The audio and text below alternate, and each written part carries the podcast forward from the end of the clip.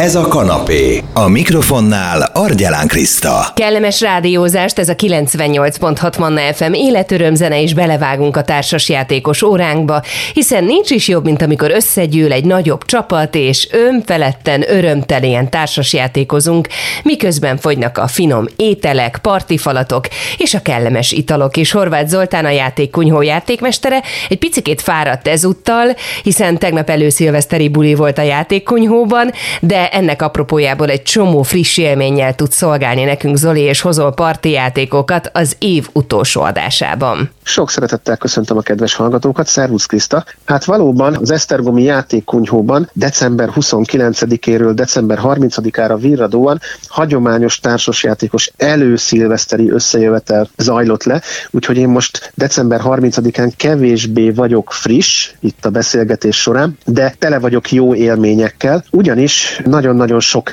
játékos kapcsolódott be helyből, a térségből, illetve még Budapestről is a társasjátékos előszilveszteri rendezvényünkre. Ennek a rendezvénynek nincs túl nagy szervezési háttere, egyszerűen csak meghirdetjük most már sok-sok éve óta ezt a programot, és délután családok, gyerekekkel jönnek el játszani, illetve délután este fele, illetve hát már természetesen éjszakában nyúlóan, hajnalban nyúlóan, most már a felnőttek maradtak csak ismét, és hát ezeken az előszilveszteri szilveszteri alkalmakon, és úgy általában a szilveszteri alkalmakon nagyon szeretünk úgy általában könnyedebb játékokkal játszani. Ezek általában ugye parti játékok, könnyedek, lazák. A parti játékokra jellemző, hogy csak kevés eszközzel dolgozik, néhány lap, néhány filctól, esetleg írótábla adja meg a keretét a vidám helyzeteknek, és hogy a legtöbb esetben nem is a győzelmi pont hajszolás a cél ezekben a játékokban, hanem egyszerűen maga az élmény, az egymáshoz való kapcsolódás, a közös pillanat, a valós térben jelenlét jelenik meg fő elemként, és hát ezekre a parti játékokra szintén jellemző még az, hogy nagyon kevés szabályjal dolgoznak ezek a játékok, és hogy a maga a játék, magában a, a játékban nem is a játékba merülünk bele, hanem egymásra figyelünk, és egymáshoz kapcsolódunk a legtöbb esetben. Zoli, lehet egyébként a parti játékoknál különbséget tenni, valamilyen szempont szerint csoportosítani őket? A parti játékoknak is nagyon-nagyon sokféle kategóriája van. Vannak az egyszerűbb kvíz jellegű társasjátékok, vannak az kooperatív típusú parti játékok, vannak asszociációs parti játékok, ezek között is beszélhetünk képi vagy szavas asszociációs játékokról, és most az utóbbi időben ugye a Kipkop kapitány gyermekei kapcsán beszéltünk már hang asszociációs játékokról is, úgyhogy nagyon-nagyon széles és gazdag az a választási lehetőség, amelyet egy-egy szilveszteri partin, vagy akár egy születésnapon, vagy bármilyen baráti eseménynél, ünnepnél elő tudunk venni. Mi a kedvenced a parti játékok kínálatából? Számomra az egyik kedvenc téma a vidám, könnyed nevedést adó köre, és mivel nagyon sok gyermek és családi programot szervez maga a játékkunyhó, ezért én most kapásból egy ilyen családibb kategóriájú partijátékot hoznék, és ez pedig a Dixit játékcsalád, és ennek is most különösen a Disney Dixit frissen megjelent változatát tudom jó szívvel ajánlani. 3-6 fő játszhatja 30-45 perces játékidővel, és 7-8 éves kortól játszható már maga a Dixit. A megszokott, gyönyörű szép grafikájú, nagyon szépen megfestett, megalkotott kártya minőséget kapjuk a Dixit Disney változatában, gyönyörűen illusztrált játék, és ugye hát a fantáziánk végtelen világába viszi be a játékosokat, és a Disney és a Pixar filmek szereplői jelennek meg valahogy valamilyen különleges formában ebben a játékban, és az Disneynek az elmúlt száz évéből jelennek meg különböző hangulatok, szereplők, karakterek a Disney Dixit változatban, és azért különlegesen izgalmas gyermekekkel és családokkal játszani a Disney változatot, mert hogy rá kell jönni bennünk, hogy a gyermekeink sokkal-sokkal jobban informáltabbak a Disney világáról, és bizony-bizony mókás szituációkat éltünk már át mi is játék közben, miután esetleg mi felnőttek kevésbé ismertük az adott Disney karaktert, mint a gyermekeink, és ebből hatalmas nagy nevetések és mókák adottak. Mi a cél, Zoli, egyébként a Disney-s Dixit változatban? A cél a Disney Dixitben is ugyanaz, egy mesélő a kezében lévő kártyák közül kiválaszt egyet, és arról mond valamiféle szót, valamiféle asszociációt, és mindenki a saját kezében tartott kártyák közül ehhez a mondáshoz, ehhez a bemondáshoz választ szintén egy-egy kártyát, majd a képpel lefele lerakott kártyákat megkeveri, a mesélő képpel felfordítja, és nekünk pedig szavaznunk kell arról, hogy vajon melyik lehet a mesélő kártyája. Jó szívvel ajánlom tehát a Disney Dixit változatot. Családokban az a tapasztalatom, hogy jobban is működik, mint az általános sima klasszikus Dixit játék. Mi a következő társasod, amit hoztál nekünk? És hogyha már a Dixit univerzumban vagyunk, akkor jó szívvel merem ajánlani a Stella játékot, ami a Dixit világában játszódik, és egy fordított Dixitként tekinthetünk rá, ugyanis itt nem kártyákat kapok kezembe, amelyről egy asszociációt kell megtennem, hanem kapunk 15 képpel felfordított kártyát, egy közös képkészletet, és egy szót kapunk a játék elején, és nekünk ehhez a szóhoz kell a 15 rendelkezésre álló közös képkészletből választanunk, és majd ezután kell kapcsolódásokat találnunk játékos társainkkal. Iskolákban, iskolai csoportoknál azt látom, hogy sokkal könnyebben működik a Dixit univerzumba való bevezetésként a Stella játék, tehát aki teheti, ismerkedjen meg a Stellával, bármelyik Dixit paklival játszható maga a Stella játék is. Mivel lehet jól szórakozni még esetleg nagyobb társasággal?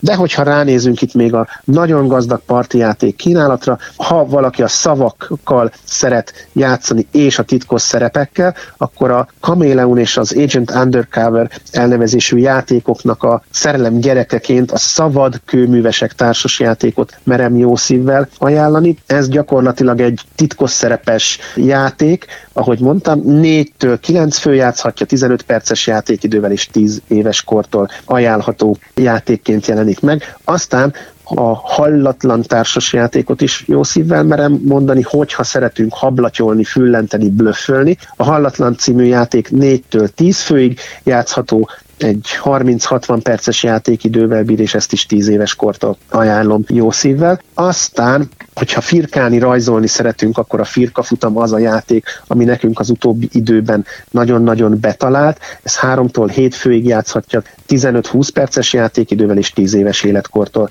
játszható. A doboz szerint, de mi már 7-8 éves kortól, iskolás korosztálytól játszuk sikeresen, és nagyon-nagyon szeretik a gyorsasági firkálást és egymás firkálmányainak kitalálását gyermekek. Mit hoztál nekünk még ezúttal a játékos óránkba, Zoli? Mivel szeretnek nálatok játszani a játékkonyhóban, hogyha parti játékokról van szó? Aztán a jó tudni játék talált be nekünk 2023-ban nagyon-nagyon, ugyanis ebben a játékban csak néhány kis írótábla van, egy-egy filcet kap mindenki az írótáblája mellé, és egy egyszerű kérdést, és a kérdésre egy számmal fog válaszolni mindenki, egy konkrét számmal, és utána ezeket a számokat képpen lefele fordítva helyezzük be a játéktér közepére, az asztalra, és ezeket a számokat kell sorrendbe, emelkedő számsorrendbe rakni, és nagyon izgalmas tapasztalatot adhat magunkról is, illetve játékos társaink megismeréséhez is vezet a Jó Tudni című játék, ami 4-től 8 főig játszható, 30-40 perces játékidővel bír,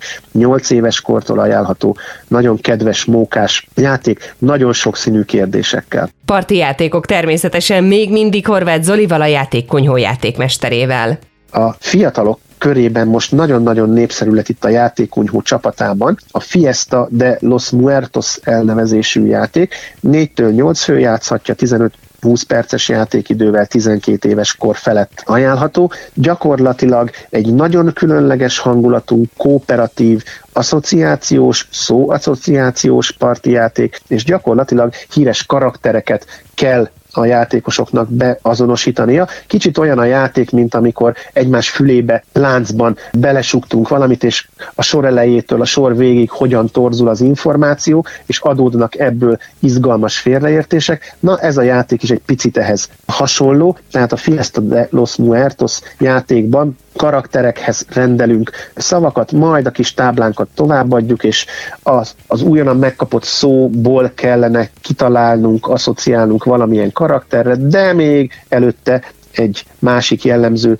próbálunk ráírni, továbbadjuk, és négy ilyen kör után egy picit az információ torzul, és ezután kell összepárosítanunk a különböző karaktereket a játéktéren lévő személynevekkel. Hát hatalmas nagy nevetések adódtak tegnap is itt a játékkunyhó társasjátékos előszilveszterén, a Fiesta de los Muertos elnevezésű játékban. Hát bizony-bizony jó szívvel merem ajánlani mindenkinek ezt a játékot megismerésre. Lassan vége az óránknak, úgyhogy összegzésképpen Zoli mit tudnál mondani a Manna hallgatóknak a mai adásunk margójára? Ne csak a szilveszteri időszakban társasjátékozzunk, keressünk pillanatokat arra, hogy parti játékokkal bármikor eh, játszhassunk, legyen ez kvíz jellegű, legyen ez beszélgetős, egy komolyabb témáról eh, szóló játék, akár egy igen és az igenés társas játék, legyen ez egy kvíz jellegű játék, mint az I know, vagy valamelyik Trivial Pursuit eh, változat. A lényeg az, hogy kapcsolódjunk egymáshoz, játszunk egymással, és ismerjük meg egymást és önmagunkat a társasjátékokon keresztül